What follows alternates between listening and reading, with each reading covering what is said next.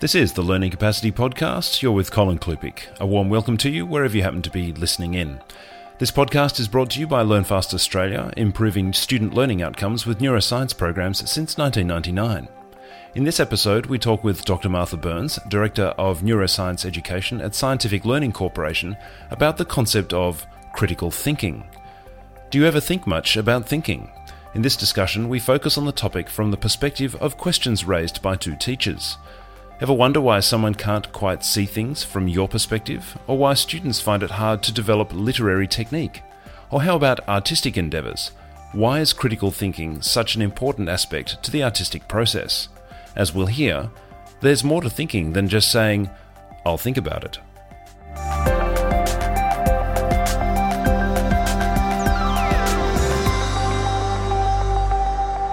Dr. Burns, welcome to the conversation.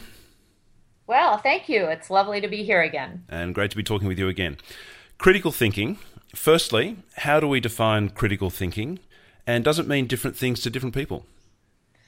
Yes, it does mean different things to different people. So there are different definitions depending on the perspective you come from. Generally speaking, most people think of critical thinking as thinking about thinking. So I'm I'm cr- I'm doing a critical thinking task when I don't just do a do something by rote. You know, I actually start thinking about what is the best way to do it or should I do it a different way than I've done it in the past. And and that is usually the definition of critical thinking is you are thinking about the process of thinking itself. So I'd like to approach this, the, or the rest of this conversation, from two conversations that I recently had with teachers uh, and from different fields. So, um, English and visual arts. So, uh, fields that are quite distinctly different. So, right. let's, let's start off with the English teacher. Now, I'll just need to explain the, the context here. The teacher tells me that students often have difficulty critically analysing literature, and they have problems with literary technique in that they struggle to see what an author is trying to show them in a piece of literature. And so there seems to be a problem with perception and an aversion to risk in expressing their interpretation of the work. Hmm. What's going on in the brain when this is happening? Well, that's also an excellent question, and it's one that neuroscientists have been investigating for quite a while. Um, there was a paper done in 2011 by Marcel Just um, about this very concept of of reading and going beyond paraphrasing what you read to actually understanding the intent of an author, understanding the perspective that the author's taking, and trying to delve into why it's being written the way it is. Um, sometimes in the United States, that's referred to as deep reading or close reading. Uh, but in general, I would say, from the standpoint of neuroscientists, that involves taking the perspective of the writer. And whenever we take the perspective of someone else, as opposed to just taking the literal meaning, I read the paragraph, the paragraph says that the boy went to to the movies, and the movie he saw was X, Y, and Z, and he went with three friends and he came home. That's the literal interpretation. The second I start going beyond that literal interpretation and start trying to understand why the paragraph was written, what else the author was trying to communicate, how those children felt when they went to the movies, I'm actually moving into an area called theory of mind the ability to put myself in someone else's shoes, the ability to see the world from someone else's perspective other than my own. And that is a skill that we acquire. It involves the right hemisphere. It's a skill that we acquire. We start acquiring when we're four and five, when we share and when we try to take the perspective of others. And then that is that theory of mind, that capacity to take the perspective of an author um, and delve deeply into what's written, continues to develop through literature. So the teacher is actually, when she's teaching that kind of critical reading, that teacher is actually building up the student's capacity not just to interpret literature, but to also see the world itself from the viewpoint of other people and to understand that we all might have different perspectives on every situation that's out there. Did I hear that correctly that you were saying that this this process starts from around about the age of 5? Yep. Okay. Around 4 to 5 years of age, yeah. Okay. So uh, we need to then think about strategies to help students understand this position. What what kind of examples would you give or what sort of strategies would could you could you use with uh, a child of around about the age of 4 or 5 when when this is starting to develop and what sort of strategies would you then move into as the student moves into sort of middle high school? That's really a good question. With young children, one of the ways that we might work on that is something called a barrier game. So I might um, I might have a dollhouse, for example, if it's a girl or couple of girls and they see the dollhouse. They're sitting across the table from me. The dollhouse is on the table and they see the dollhouse from the front of the house and i see the dollhouse from the back of the house. And we might play a game where we take turns asking questions about what we can see but what the other person can't see and then changing our position on the table and realizing that I can't know anything about what color the front door is of the house if I'm standing at the back of the house. Mm-hmm. And you can do that with barrier games in lots of ways. You can just put up a curtain and people pick objects and they describe the objects they have so that the other person will know what they see. So that's the beginning of it, learning that I can see things you can't see. I can feel things you can't feel. I can hear things you can't hear. And then as you move, and, and another way we work on it with young children is sharing. You know, it, it if you enjoy working with it, chances are he will too. Mm-hmm. Then, as students get older, especially students who have trouble with social skills, we start to try to build in how do you feel when this happens to you? How what do you think someone else feels when it happens to them, to talk about it in terms of taking perspective of feelings. So I just had a birthday party and I got three wonderful presents. How did that make me feel? It made me happy. So if I wanted to make someone else happy, what might I do? And then actually, by about year five in school or six, you start learning it from literature. That's what literature, especially novels, are is learning to take the perspective of all the different characters in the story. So, to, to take this to the kind of middle high school uh, age group, uh, and I'm sort of pitching this at around about, say, I don't know, 14 to 16, something like that. Okay.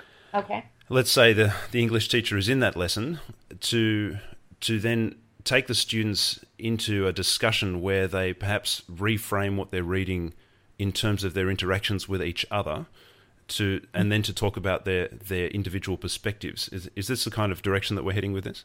Exactly.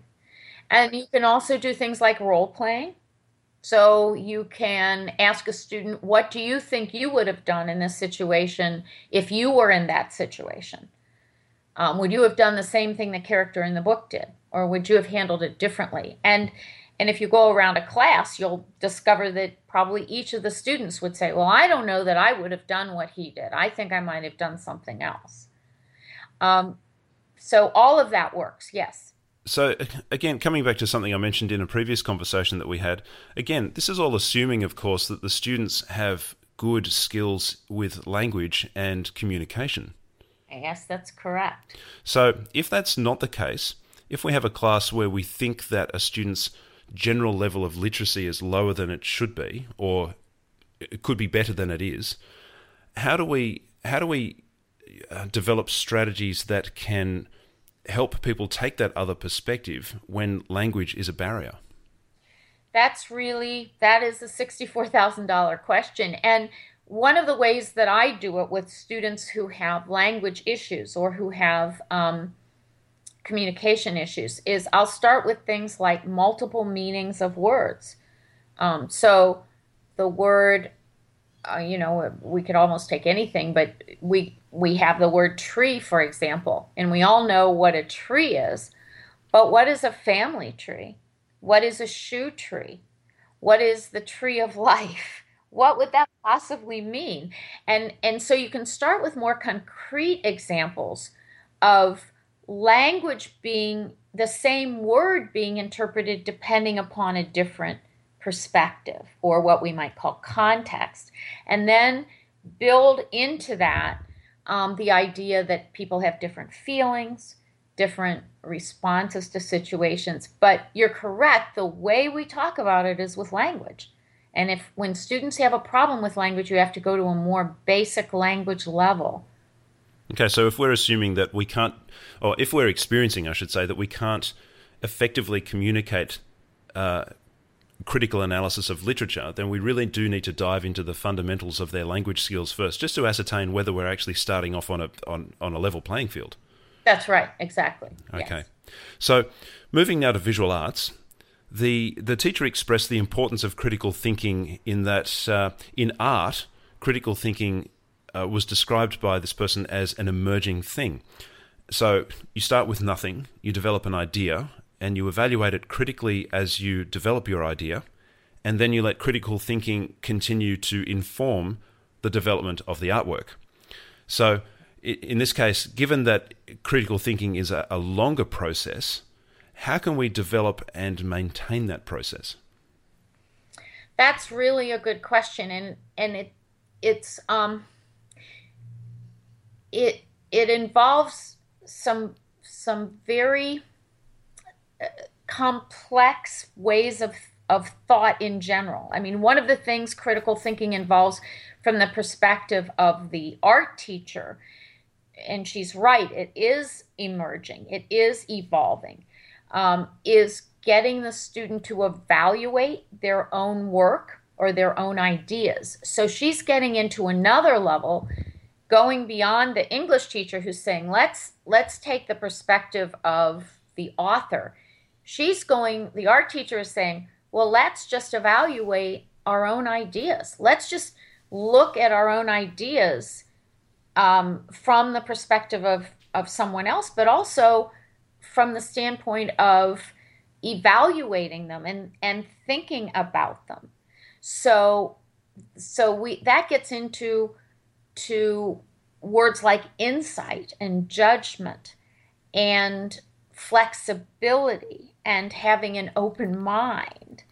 So an artist, if if you're going to do that in an art class, it means you might start with the idea that I want to paint the ba- a barn because I think barns are really pretty, and I love the the barn against a blue sky and the green lush crops growing around it. But I might then say, but that's not very interesting. Everybody does that. How do I want to make it different? I think I want to make it different by showing how my art is reflecting that we're losing our farms and we don't have those barns anymore. Now, what we're having is big, huge um, conglomerates. So, so make the barn in my painting worn out and and show the past and how we're losing this wonderful aspect of our society. So I'm thinking about my concept, I'm thinking about my idea, and I'm criticizing myself as I go along. And that self critiquing is what's involved in insight. It's probably involved in many of the higher level artistic fields. And I imagine that that element of self criticism could be quite difficult for people. So we'd probably entering into a whole new area of what's going on in the brain now because people might start to feel uncomfortable with what they feel about themselves. That's true. That's true. And I think I think if you look at a lot of artists and their biographies, you'll find that they are people who who are self-examining all the time and are pretty hard on themselves. And you know, they're not many times they're depressed. Yeah. Sometimes. You know, Van yeah. Gogh cut his ear off. So, so, uh, so I think that does that is there's a comfort level there that that can be challenging. Is this a case again of just a long, slow process of communicating the importance of thinking about one's own ideas and developing insight into one's own thoughts and becoming more comfortable with critiquing one's one's own productions, I suppose, or, or creations. Yes, I would say yes, and I would say that that as you take that to the logical extreme, if I'm not an artist, this would make no sense to me. If I if I am not interested in color and shape and form and and I'm not I don't like to sit down and sketch, then if you said, "Well, let's be critical of your drawing," I would go, "What?" Well, I know it's awful, you know. so I think that that's in some of these cases when we get into critical thinking at that level, we're really getting into the mind of the artist, but we're also getting into um, being an artist as opposed to just being a year eight student who's in art class. Mm. So it sounds to me as if this is just more hard work. As in, it's it's not you can't just sit down and draw a picture and think, okay, that's that's my excursion into art. It it is a it's a serious long term undertaking which requires some pretty higher order thinking. Yes, I would agree. Now, something I've noticed just as we've been talking about these two different scenarios is that the the concept of lots of communication and lots of talking seems to be emerging out of both of them. So you need to be talking with the students about all these different perspectives and, and using different strategies. There seems to be a uh, a movement in education now which takes the teacher away from the center. So there's the student driven model, etc. And mm-hmm. and I think there's value in that. But what I'm also hearing in this conversation is, is that there's value in lots and lots of talking with the teacher. What do you make of that? Well, that's that's there was a, a he was a philosopher and a linguist, Vygotsky, who believed that that as we develop as communicators, we develop what we call inner speech. And it's our inner speech that starts to guide us as we mature and as we learn. So we start by talking out loud, but but then if you think about the art teacher and what she's saying about critical thinking, you're asking the person to to start becoming contemplative and to start thinking about their own thought process. Um, and if we have a teacher always telling us what to do, we're less likely to start engaging in that self examination.